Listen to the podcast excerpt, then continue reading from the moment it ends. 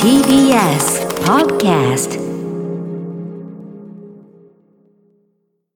TBS ラジオから全国32局ネットでお送りする 1J この時間は強立リゾートプレゼンツ新たな発見を綴る旅ノート月替わりで全国のさまざまな地域をフォーカスし歴史や観光スポット絶品グルメなどその地ならではの魅力をご紹介します今月は南国リゾート気分を満喫できる沖縄県です青い海に白い砂浜大自然に囲まれながらのんびりとした島時間を楽しめるこの地には強立リゾートのホテルザ・ビーチタワー沖縄がございます今日の旅の案内人旅シェルジュは RBC アイラジオ長浜ひろきの週刊リッスンのパーソナリティ長浜ひろきさんです2回目のご登場ということで、うんたくさんお楽しみ話でしすしねてくださるはい嬉しい方です、本当それでは旅ノートスタートです今日の旅の案内人旅しるじをご紹介します RBC アイラジオ長浜ひろきの週刊リッスンのパーソナリティ長浜ひろきさんです長浜さんおはようございますはい、おはようございお。ます。よろしくお願いします。お願いします長浜ひろきの週刊リッスン100回放送おめでとうございますあ昨日でしそたうねなんですよ。おめでとうございます昨日の放送で。昨日記念すべき100回目ではいはい。しかも帯の番組で優秀賞取られたってすごいことですねそうなんですよ。生ワイド部門という、うんまあ、帯というか、まあ、土曜日の番組なんですけど、そっそかそっか、こでラジオ生ワイド部門っていうので民放連賞、民放連賞をいただいすて、ごくなわあすごい。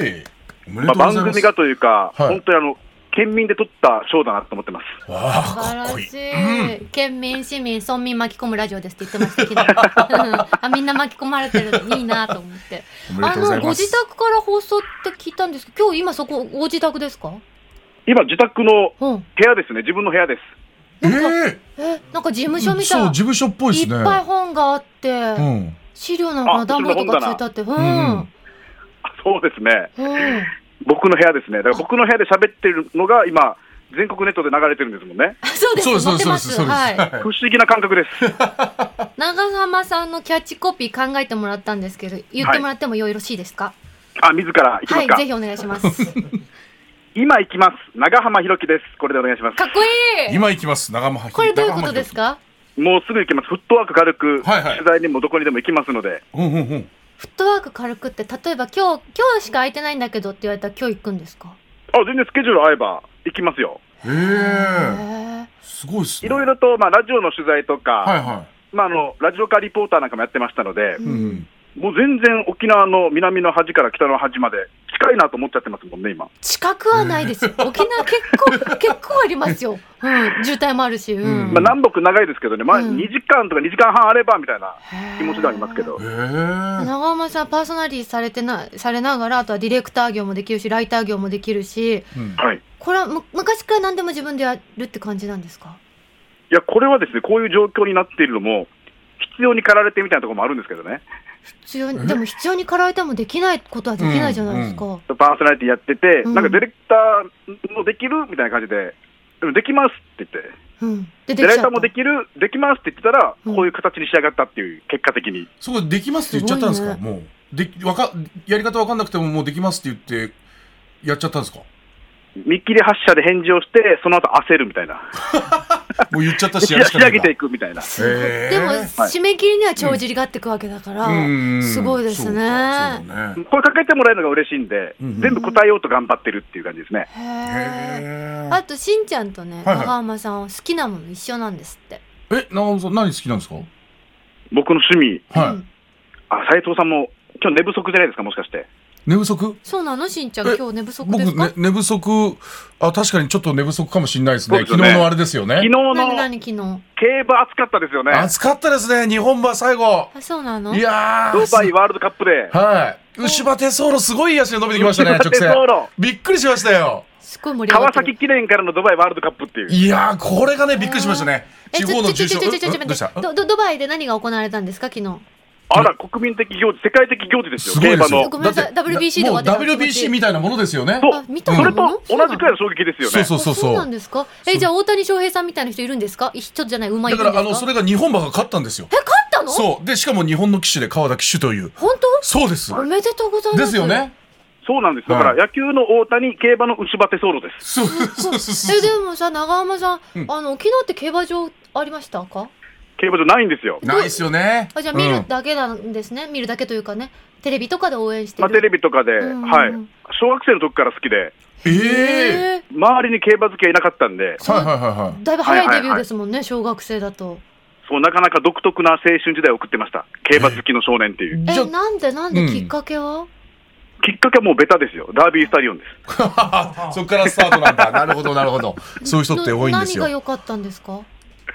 あ、最初ですか、うん。最初はまあ、走ってる姿とか、うん。あと、血統ってこういうことになってるんだとうか、ん、だからお父さんお母さんはどういう馬なんだとかそういうので、うんこの馬もその走るんじゃないかとかいろいろね自分の中で予想したりとかそう、ドラマがあるんですよそうあね。るんですよ、うーんうん、今日はあのね、はい長浜さん、スナックのね、特集をしてるんです。ねえママ聞いてってことで、はい。沖縄ってスナック文化どんな感じなんですかあ、スナック文化盛んですよ。あ、そうなんですへえか。あそうなんだ盛んというか、はいはい、うんはいはいはい。まあ、僕が住んでいるのは、沖縄の那覇市の一つ北のうん浦添市ってところなんですけど、おう浦添はいはいうんうんそこにもそういうこう飲み屋街というかうん、うん歓楽街がありましうてん、ヤフソっていう地域があるんですけおうど、はいおうそこ昔ながらのところなんですよ。へえうんえかつてーはあの国際通りと双璧をなしたって言われてるそんくならい、に盛り上がってたんですうかん。短い通りなのに映画館が3つ4つあったっていうくらいの通りがあっへて、はいは今はこうディープというかレトロな味わいが残る街並みなんですけどうん、うんそこはもうスナックの看板並んでますね。お長浜さん、スナック行ったことありますかスナックを中心に行きます。中心に。いえスナック中止 あそうなんですかまあ、居酒屋とかも行くんですけど、はいはいそういう、まあ、先輩のお姉さん方がやってるお店とかは好んでいきますね。へええ、ちょっとススナックのママ、どんな感じなんですか沖縄のママって。あ、スナックのママはですね。パワフルそううんはいはい。あの、どうなんですか沖縄だけなんですかね何あがれどんなスナ感ッじクでとにかく料理を出してくるんですけどえ、それはどこの地域も一緒なんですかだだあのそれは大丈夫ティーバッグ履いたままとかじゃないですよねそれはめぐみママです。 そういうそういう人はいないですよね大丈夫ですよねはい本当に先輩の、本当家庭料理を出すみたいえ、な。どんな、どんな料理ですかおでんとか、おでえんえママが作ったおでんママが作ったおでん一品料理とはか、いはいどんどんこう出ししてくるんです。だからお酒で、まあ、お店によるんですけど、はいはいボトルを頼むとお腹いっぱい食べさせてもらえると最か高、うんああとも沖縄のね、えーまあ、お姉さん方、まあ、おばあとかはそうなんですけど、うん加盟加盟攻撃って聞いたことありますかあーありますよ。カメカメ沖縄といえばカメカメうんうん。噛んで噛んで、食べてうん食べてって意味なんですけど、うんどんどん食べてね。えーそうなんだどんどん出してくるんですよ。で、僕がこの間行ったスナックのママは、はい自分で作ってあげるのに飽き足らず、うん近くのお店で買ってきたものをまた渡す みたいな。どんどん食べてほしいんですね、とにかくね。はいはいはい。へあえ、そういいとこなんろ。え、長浜さん歌ったりなさるんですか歌いますよ。え、お、お箱聞いてもいいですかあ、スナックソング、僕のスそうナそッうクそソう、ング行っはたら歌うよっていう。川島英吾さんですね。へえ。えちょっと少し歌ったりとかっ一節ていけますお前が二十歳になったら、ここまでですいません、お願いします。いやいやいやいやすごいもう、うんううまい間違いなくうまい上手。まあ、そのスナックのこう雰囲気に合わせる選曲っていうのがまたいいんですけどね。なんかほっとした今日カラオケ特集でいろいろあれだったからまあちょっとね上手だったって言ってあのーうん音そん程なが合わ長ない人多か浜ったからさんから、うんうんお土産いただいております、はいこちらは何ですかあ、これはですね、すごいの僕来たよおすすめの、うんええそう、お肉料理なんですけど、あ結構ですね、全国のテレビとかでも特集いや取り上げられてるんですが、うんこれ僕の地元にあいい香りうるん、ニンニクがたっぷり効いたチキンの丸焼き、ブごいーよロチキンでございます。えすごっ俺どうやって食べるよしんちゃん手袋これこれ手袋が用意されてるからこ長浜さんいつも召し上がる時どうなさってますあ、一番美味しいのはやっぱかぶりつくという。え手手で持ってかぶ持っりつくて、これすはいはいはい。ごいボリュームだ万ね事初じゃないですか手袋用意されたの、しんちゃんいいっちゃってくださいうわーすごい大きい嬉しいですね丸々ちょっとだよこん待ってな大きニいーカのさんといいんで斎す藤かさんが食べてくれて。いただきいただきま。ますすかぶりついてま大きいよ。うわー、すごい。いすうんあーただきます。あつつつつ、あつあつあつあつ。うまいやわらかいうんうーん、うーん、うーん、おいしい。うーん、これうまおいしい。ニンニクがすごいそうなんですよめっちゃガーリック効いてるね。ううんん、うん、うん。おいしいパンチがあっていい香りお二人初めて中ですかにもニンニクがめっちゃ入ってるよしんちゃんおおすごい足のほらこの辺りだだだゴロゴロゴロゴロゴロってこりゃいい香りするわけあだ本当だこのパンチの効いたの食べたら元気出ちゃうね今日あんまりは一日うまっえこんな豪華なものを長山さんどんなタイミングで召し上がるんですかこれはですね、僕の地元のうん浦添のパイプライン通りってあるんですけど、はそこにあって、もう40年以上店を構えている老舗なんですけど、へー最近、この評判が評判を呼んで、ええ全国でも取り上げられたりとかしているんですけれども、うんうんだってかなりニンニク効いて美味しいですよね。すんごいい美味めっしいちゃ効いてうまいっすよこれだってあのネット見たら予約で1か月待ちですって書いてありましたあそうなんですよ、ねえ大人気で今。でもか骨送ってもらえんだと思って骨の周りがすごいですねもう少し口入れただけで骨から離れて柔らかくてこれはやっぱりそう柔らかくて特別な時に食べるんですか長山いやさうんまっこれはあの普段も食べますよ、あ普段普段も食べますし、うんただお祝いの時には、うん沖縄の人って結構お肉、チキンを食べる文化があっへて、ーはその時にこう席に持って行ったりとか、うんあとはこのブエノチキンのブエノっていう名前の由来、ちょっと教えてもいいですか、はい、はいはいお願いします沖縄ってこう移民に行ったっていう歴史がありますので、い南米とかに、うんこのブエノはブエノスアイレスのブエノなんですよ、まさかのへアルえゼンチンのあ。そうでしたかほうほうほうその料理法を沖縄に持ち帰ったっていうのが、その文化として根付いて、今現在、ーブエノチキンっていう、へー形なんですけどうん美味しいねこれあの、アレンジレシピもあって、ぜひおこの残ったニンニクとかお肉を、うチんャーはいハンにして食べたら美味しいんうですよわ絶対うまいわうまいこれ絶対うまいそう簡単卵にとできる塩コショウで味が決まるっていう。だ味付けもそんなにしなくてもここでしっかり味付いてますもん肉肉にもねそうですね、ニンはいニクとタレでも。もうこれ混ぜるだけでガーリックライそうだねスガーさ、リックライス高級になるねなのできちゃうみたいな感じなわけじゃん。うんうんうんうんわあではですね今日はその長浜さんに沖縄のアクティビティ3つご紹介いただきます。まずは1つ目お願いいたしおま願いす。します一つ目は、ビーチパーティーです。あビーチパあーティー吉見大河アナウンサーもおっしゃってました沖縄のあ言方っとてまいえしたかば、はいうんうんビーチパーティーするって。まあ、アクティビティというか、うんまあ、日常みたいなもんになってしまうんですけどね、もはや。いや日常がビーチパーティーってどんだけ陽気なんですかすごいよね最高じゃないですか。あ、今年ビーチパーティー行ってないなとか、そういう会話が普通になりますから、毎年の恒例みたいな。やっところもぱありりますね海は入るより見るが多いんですね。大人になったらそうですね。うんああそうなんだねううんん。中学生の頃は部活帰りに海行くみたいなのあったんですけど、はいはいへ大ー人になるとやっぱり海はもう眺めながら、うんうんうんこう、明るい時間にお酒と料理を楽しみながらみたいな。うん結構いろんな海岸でビーチパーティーできるんですもんね沖縄そうですね、ビーチ施設では、うんそういった機材をレンタルしてるところとか、うんうんこのビーチパーティーやってもいいですよっていう、あずまやがあるんですね、まあ、予約が必要な場所もあるんですけうど、うんんうんそういったテントスペースで、まあ、バーベキューを楽しんだりとか、うんうんまあ、お酒を飲んだりとか、うんでいろんなこう楽しみ方があって、うんうんまあ、お店、えーまあ、スーパーとか、あと、まあ、いろんなところで、ビールサーバーをレンタルしてるところがあるんですよ。すっごい、本当に球場のビールの売り子のお姉さんみたいな感じで、こう背中に背負って入れてる方もいますし、えーうん楽しいうんですね、サーバーがあったりとか、あと本気出す人は、本気僕の友人なんかはもう、寿司握ってましたけどねえ、え握れるものですかその人お寿司屋さんこの人はお寿司屋さんで屋、わああすごい豪華もうネタとシャリ持ってきてご友人わあはいはいはい素敵うん、最高ですね。あだからその観光客の方も手ぶらでビーチパーティーできるところなるほ結ど構ありますよね。うん予うんうん約したら食材も機材も全部借りられるみたいなね。そうですね、一式で食材も用意してくれるところねもあるのあで、りますもんね。はいはい、では二つ目お願いいたします。 2つ目は、ジップラインですう。わジップラインいいあー沖縄行ったことないねなジ。ップラインどんなとこでやりますかジップライン沖縄では。沖縄僕がこの間体験したのは、うん沖縄の北部やんばる、えー、東村というところがあるんですけれどほうも、はいはい沖縄の北部の、おはい本当に東側に位置している東村、そこでですね、うんまあ、本当に巨大ターザンみたいな感じですよね、うんうんあれです山ね。と山の間の、やんばるってはいはこいとは森の中って感じですか？そうです、森の山あいを、いいですね。左右を緑に囲まれて、うん。まあ、100メートル弱くらいの長さを、もう巨大ターザンですよね、ぐーっとこう、すり抜けていくという、どれぐらいの長さそれ潰れたんですか？あの時は100メートル弱、まあ、80から90くらいだったと思うんですけれども、はいはいな最初やっぱり怖いんですよ、高さ高さもありますし、結構高いですか結構高いですね、うんはいはいはい、うん。しんちゃん顔こわばってますけど、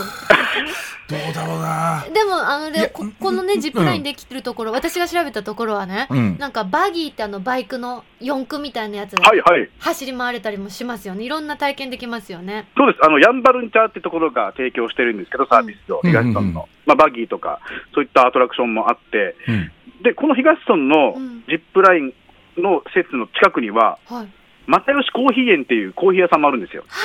見ましたすごい素敵だったあの、沖縄って、はいコーヒー生産の北限なんですよね。北の限界のところで、はい。ほギリギリコーヒーー栽培できるんですよ。へええー国産コーヒー、いわゆる国産コーヒーは沖縄でしか作れないっていうのがありますので、はあ。そういったのも合わせて楽しめるんじゃないかなと思います。はあなんかは沖縄がさうん最北っていうのが不思議なあ感じすするごよいねね。うんうんうんうん。でもそっか、うんコーヒー作るには、まあ、ちょっとあもうちょい厚さが欲しいからってことなんですねギリギリできるのが沖そ縄うですね、赤道周辺とか、うんギリギリがもう沖縄。ほうほうほう面白い普段だから見られないコーヒー作りの裏側をね、うん見ることができたりもすうんうんするんですよね、そちらでは。そうですね、いろいろ見させていただけるとう思んい焙ます。は煎いと。か抽出とか、ねなるほどねまあ、いろんなはいはいタイミングがあるけれども、では最後お願いいたします。最後は、読谷村の青の洞窟でのスキューバです。沖縄って青の洞窟あるんですか沖縄県外にも青の洞窟ってあるんですかいやい やいや世界的に青青の洞窟有名な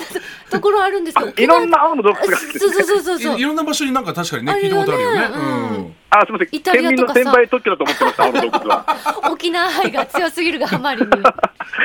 そう、読谷村にあるんですけど、これもお沖縄本島の中部、うんえー西海岸にある女村、あえー、女村の読谷村、うん。読谷村リゾート地のところにあるんですけどへも、ーおーそのおーあ前田岬ですね、えー青の洞窟にあうんるはい青の洞窟っていうのは、この本当にもう、その読んで字のごとくというか、本当にスキュね、ーバで入っていったら、うん絶妙な光の角度、反射で、洞窟全体が青く照らされるんですね、はいはい。海全体が、ものすごい神秘的ですよね。そうなんです、クリスチャン・ラッセの世界みたいな、本当本本当にそんな感じなん ですよ。当。青っていうかもうね水色みたいに発光してる感じ。えそれでうもん天気によってまたちょっと見え方変わってくるんですかねそしたら。変わってくるんでしょう、だからその何回行ってもいろんな表情が見られるあっていうあなるほどなるほねど。なんか毎回俺沖縄行く時とかって結構雨が多いからぽい。なんか雨っもうぽい。そうそうだからなんか満喫できてない感もちょっとあるでも雨も多いじゃない沖縄っうてん、そううね、ん台風も多いしそうね。そうそうそうそううそんうそうでもここは結構見られる確率高めだっていうふうにネあッ本ト当では見ましうんた。青の洞窟。はいはいはい、うん青の洞窟。失礼、僕あの、先ほど読谷と言ったんですが、はい女村の前田岬で、はい。ありがとうございます間違な女村のはい前田岬ですね。はい、ありがとうございます。しかもあのさ神秘的な青の中に入れるっていうのそうだが、よね。潜れるっていうのがまたいいなとなん思かいま別した世。界に行ったみたいな感じになるもんね、うんあの洞窟ってね。ううんん。うんうん。いや、本当に素晴らしいところたくさんありますのでね、ぜひ来ていただきたいなと思ってます。ありがとうございます。は。。はいそれからあのアクティビティとは少し異なりますけれども、春はあの沖縄ならではの行事があるってお聞きしました。いや本当ならでは、他では絶対に見られない。はい来月4月頃なんですが、はい。シーミーっていう行事があるんですよ。趣味。うん先祖供養の行事、お墓参りの行事なんですけど、はい。沖縄のお墓って、亀の甲って書いて、亀甲墓亀ってい甲う、だまあ、大きい広いこう敷地なんですよね、そうです墓の中が。うんはいはうんうん。そこで、またパーティーするんですよ、 ビーチパーティーみたいな感じで、 へえ。だかバらーベ最キューみ初たいな。あの石が置いてあったところ、これこの大きいのどんな偉い人のお墓って普通の人のお墓がそれぐらい大きいってみんな入れるぐらいな。もうはい、一族のこうね皆さんが入ったりとか、まあはい家々によるんですけど、家庭によるんですけど、うん割とそういう大きいお墓っていうのは珍しくなくて、う。うんうんうんん。でそういうみんなが集まるスペース、まあ、シーミーの時に集まるスペースを見通して設計するっていうのも結構ありますね、座れる椅子だったりとか、えお墓の中で食べたり飲んだりするっていうことがシーミーなんですか？そうですね、まあ、その仏壇の前でやったりする家もあるんですけど、家によってはお墓があって、その前のスペース、お庭みたいなところで、うん。こう、オードブルを食べたりとか、へ弁当を食べたりとかっていう、それで親戚が集まって、はいはい結束が深まるみたいな。でもなんかレジャーシート、なんかこう、ねえ桜がここにあったらみんな花見に来たそうのか花な見ぐにら来いてな。たのかなって思いそうきですやね、目の前にお墓があっ4て。月は、東京は花見、沖縄はお墓ですね。へえ。全然違いますね。え長浜さんもシーミーしますか？僕のところはあいにく僕ルーツがまた宮古島っていう島にあるのでおー祖父母がうん。ちょっとまた文化が違うのでうん。宮古はシーミーではないんですかするところもあるんですけど、うん本島の方が盛んっていううーん、へーなるほど。地域によって違うんだ。どんなものを食べたりするんですか決まりはあるんですかこれを食べようとか、これを飲もうみた豚いな。肉食べる豚肉かまぼことかごぼうとかなんかそういうへー大体ラインナップは決まってますね基本はこれで押さえといて、うんじゃあプラスでチキン食べようかプラスでピザ取ろうかとかピザもプラスで寿司取ろうかとかなんかあれですね、お祝い事と同じ感覚なんですうんそうだねね。割とトップですよですからうーん。へーなんか、勝ち足とかも始まりそうな感じもありますね。ありますありますも歌ったりしますかう歌ったりでもお墓ですからねでもああ。まあでも賑やかになるでしょうね歌うところはあるでしょうねじゃあ悲しい感じじゃないんだね。うなんかそん。の先祖の供養の仕方がとてもいいね。うんそうねうんんありがとうございます。ありがとうございます。あのあ最りが後とうごにざいます全国のリスナーの皆さんにメッセージをお聞きしてもよろしいですかはい沖縄は本当に一年中来てもいいところだと思います春先もいいですしまあ、夏もシーズンですし、で沖縄って10月、11月まで、うん僕の中では夏だと思ってますのわで、かります。ううんんうんうん。ちょっとね、台風シーズンとかオフシーズンになってるんですが、その時期に行くのもまたいいかなと思って、冬もまた暖かいですのでね、年中楽しみに来てください。ありがとうございます。ありがとうございます今日の旅シェルジュは RBCI ラジオ長浜ひろきの週刊リッスンのパーソナリティ長浜ひろきさんでした。長浜さんありがとうございました。はい、ありがとうございました。ありがあとうございましりたがとうございます。今月はザ・ビーチタワー沖縄の宿泊券を一組2名様にプレゼントいたします。南の島の楽園、ザ・ビーチタワー沖縄は、沖縄県中部の北谷町に位置し、異国情緒あふれるタウンリゾート、アメリカンビレッジに隣接した23階建ての高層リゾートホテルです。目の前に広がるサンセットビーチは、その名の通り、美しいサンセットを一望。客室からは、七色に変わる東シナ海や、宝石箱のようにキラキラした夜景など、時間ごとに移りゆく風景をお楽しみいただけます。ホテルに隣接するチュラー湯では、県内初の温泉のプールをはじめ、沖縄では珍しい、源泉かけ流しの天然温泉で安らぎのひとときをお過ごしいただけます。そして先日宿泊された片桐千秋ちゃんからも、館内に動物がいる。ロビーにはフクロウ。レストラン近くの中庭にはリスザルやリクガメなど、館内のあちこちで可愛らしい動物たちが出迎えてくれる。子供たちにも大人気とのことです。そんなザ・ビーチタワー沖縄の宿泊券を一組2名様にプレゼントいたします。ご希望の方はインターネットで TBS ラジオ公式サイト内旅ノートのページにプレゼント応募フォームがありますのでそこから必要事項をご記入の上ご応募ください締め切りは今月3月31日金曜日までとなっておりますたくさんご応募お待ちしておりますなお当選者の発表は発送をもって返させていただきますここで、強立リゾートからのお知らせです。昨年、東京豊洲にオープンしたラビスタ東京ベイ。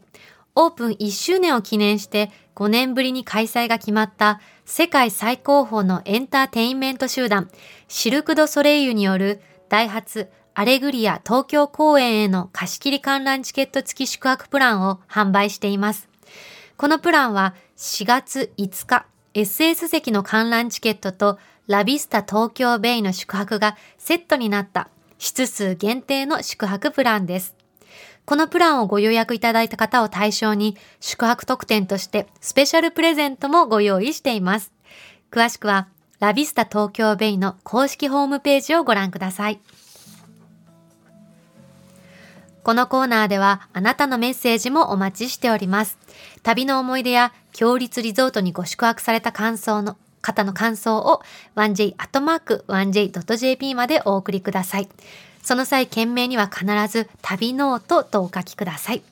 長浜さんね、たくさんお話ししてくださって、ブエのチキンがちょっとめちゃくちゃ美味しかったですうね。まいけども、なかなか、あ の今、、し香んりちがゃんねさ、どこ行うっんたんだろうって今、キョロキョロ探したでしょ、チキンの。チキンをね。残りのチキン、俺のどこ行ったんだっていう。ただ、この後の仕事に結構影響がありそうなぐらいの、こ ものしかすると後。あれですか接近戦あります接近戦は、一番接近するのは多分おたけですね。ネタ的にね。お近たく。け さんは鼻はいいですかうん、おたけはね、でも、その、いわゆる、そのガーリックよりも結構な匂いするんで、もともと 口が。だから特に問題はないかなと。それいいんですかおたけさんのイメージ的うんに、全然大丈夫ですよ。本当、はいうん美味しかったねでも美味しいね。アレンジレシピもよかったよねそうだね。うん。いや、でもチキン丸ごとやっぱすごかったな、ボリュあームがれはいいよあーあれ通販してお祝い事に出したらめっちゃ盛り上がるよねそうね、うん、でやっぱりあの柔らかさがまたいいね骨の周りについたあの肉が一番あうれまいよかっわたコロコロ出てきたしねねあのガーリックがねそうそうそうそう私たち食べ物の話尽きないよね食べ物の話だけど全然2時間永いけちゃうぐらいだ遠にから喋ねるよね、うんあラジオネーム、はいはい名古屋ウォー名古屋かウォーカーさん平和を希望さんからです、はいえカチャーシーって何ですか沖縄の飲み会えっとカチャーシーっていうのはあの民謡の演奏に合わせる沖縄の踊りですねみんながこう賑やかに踊りますはいはいうんはいはいはいはいはいなんか鈴木さんがね言ってたんだけど、WBC で勝ったら、お沖縄の居酒屋ではカチャーシーをみんなで踊ってたってあなんと素敵なな祝いの舞なんだろうと思いましたねいやーもう本当 WBC はとんでもない盛り上がりだったからな本当でも今日はドバイの覚えましたああのドバイ大馬さんが勝ったこと牛馬テソうーロんこれはすごいことだからねうん本当にね教えてくれてありがとうございます本い当えいえ来週の旅ノートもどうぞお楽しみに